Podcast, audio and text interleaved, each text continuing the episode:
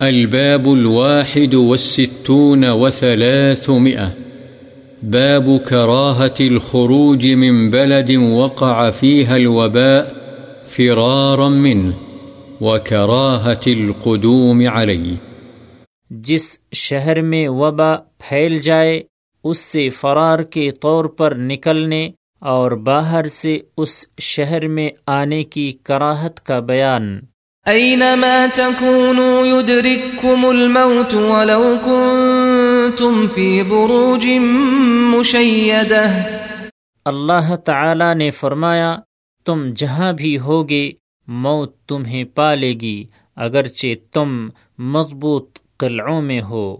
وأنفقوا في سبيل الله ولا تلقوا بأيديكم إلى التهلكة اور اللہ تعالی نے فرمایا، اور تم اپنے ہاتھوں اپنے آپ کو ہلاکت میں نہ ڈالو۔ وعن ابن عباس رضي الله عنهما أن عمر بن الخطاب رضي الله عنه خرج إلى الشام حتى إذا كان بسرغ لقيه أمراء الأجناد أبو عبيدة بن الجراح وأصحابه فأخبروه أن الوباء قد وقع بالشام. قال ابن عباس، فقال عمر، ادع للمهاجرين الأولين.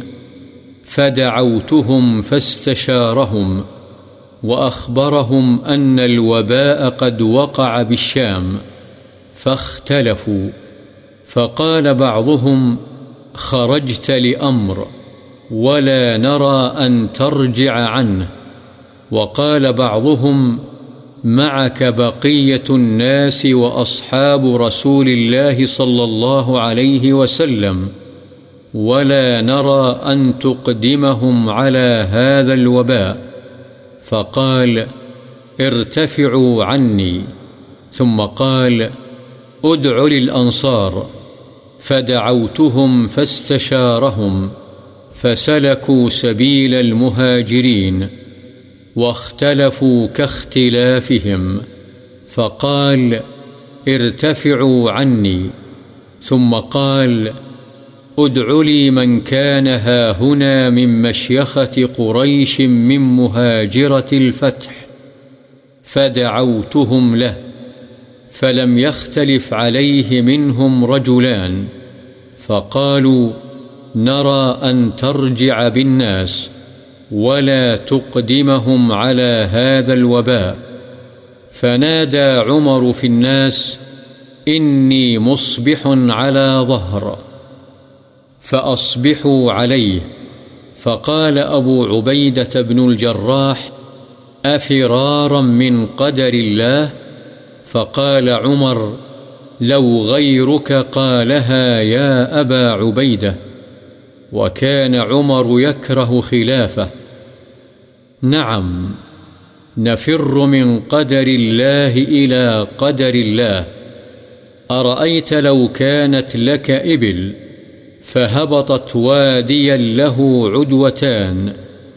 إحداهما خصبة والأخرى جدبة. أليس إن رعيت الخصبة رعيتها بقدر الله؟ وإن رعيت الجدبة رعيتها بقدر الله قال فجاء عبد الرحمن بن عوف وكان متغيبا في بعض حاجته فقال إن عندي من هذا علما سمعت رسول الله صلى الله عليه وسلم يقول إذا سمعتم به بأرض فلا تقدموا عليه. وإذا وقع بأرض وأنتم بها فلا تخرجوا فرارا منه. فحمد الله عمر بن الخطاب وانصرف. متفق عليه.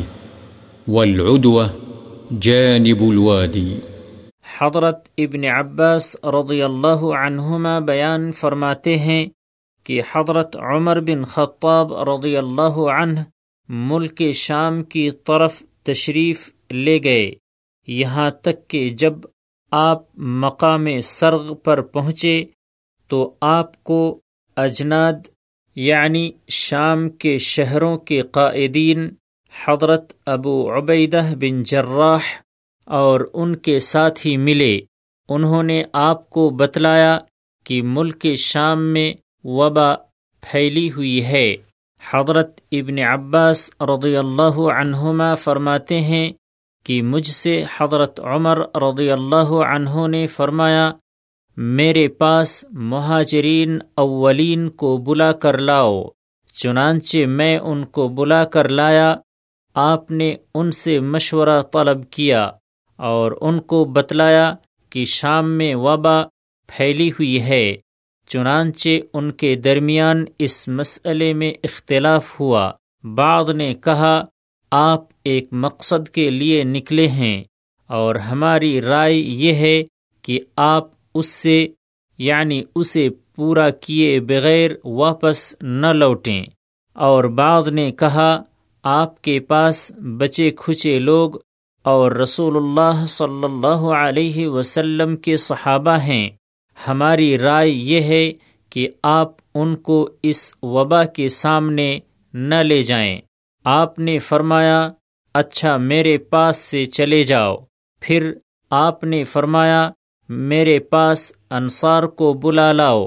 میں نے ان کو بلایا، چنانچہ آپ نے ان سے مشورہ طلب کیا۔ تو وہ بھی مہاجرین کے راستے پر چلے اور انہی کی طرح ان میں بھی باہم اختلاف ہوا تو آپ نے فرمایا، جاؤ میرے پاس سے چلے جاؤ۔ پھر آپ نے فرمایا، میرے پاس یہاں موجود قریش کے ان سن رسیدہ لوگوں کو بلا کر لاؤ جنہوں نے فتح مکہ کے موقع پر ہجرت کی۔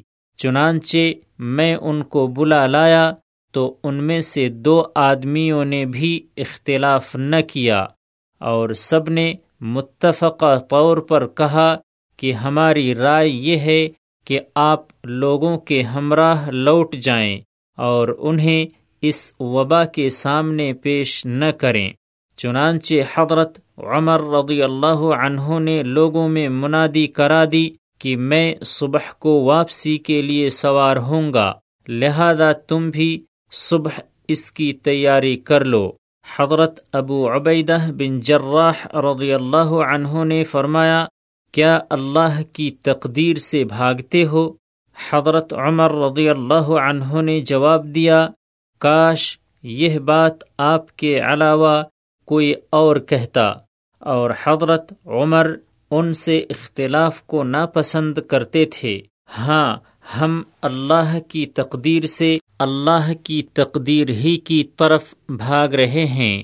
بھلا یہ بتلاؤ، اگر تمہارے پاس اونٹ ہوں اور وہ ایسی وادی میں اتریں جس کے دو کنارے ہوں، ایک ان میں سے شاداب ہو اور دوسرا بنجر، کیا یہ بات نہیں کہ اگر آپ انہیں شاداب حصے میں چرائیں گے تب بھی اللہ کی تقدیر ہی سے چرائیں گے، اور اگر بنجر حصے میں چرائیں گے، تب بھی اللہ کی تقدیر ہی سے چرائیں گے۔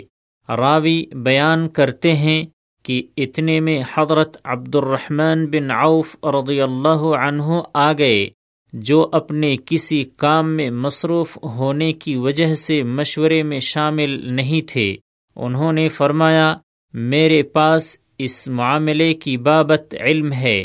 میں نے رسول اللہ صلی اللہ علیہ وسلم کو فرماتے ہوئے سنا، جب تم سنو کہ کسی جگہ کوئی وبا پھیلی ہوئی ہے تو وہاں مت جاؤ، اور جب کسی ایسی جگہ وبا پھیلے جہاں تم موجود ہو، تو اس سے بھاگنے کے لیے وہاں سے مت نکلو۔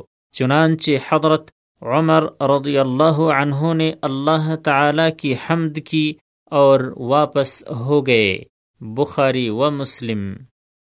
وعن أسامة بن زيد رضي الله عنه عن النبي صلى الله عليه وسلم قال إذا سمعتم الطاعون بأرض فلا تدخلوها، وإذا وقع بأرض وأنتم فيها فلا تخرجوا منها متفق عليه.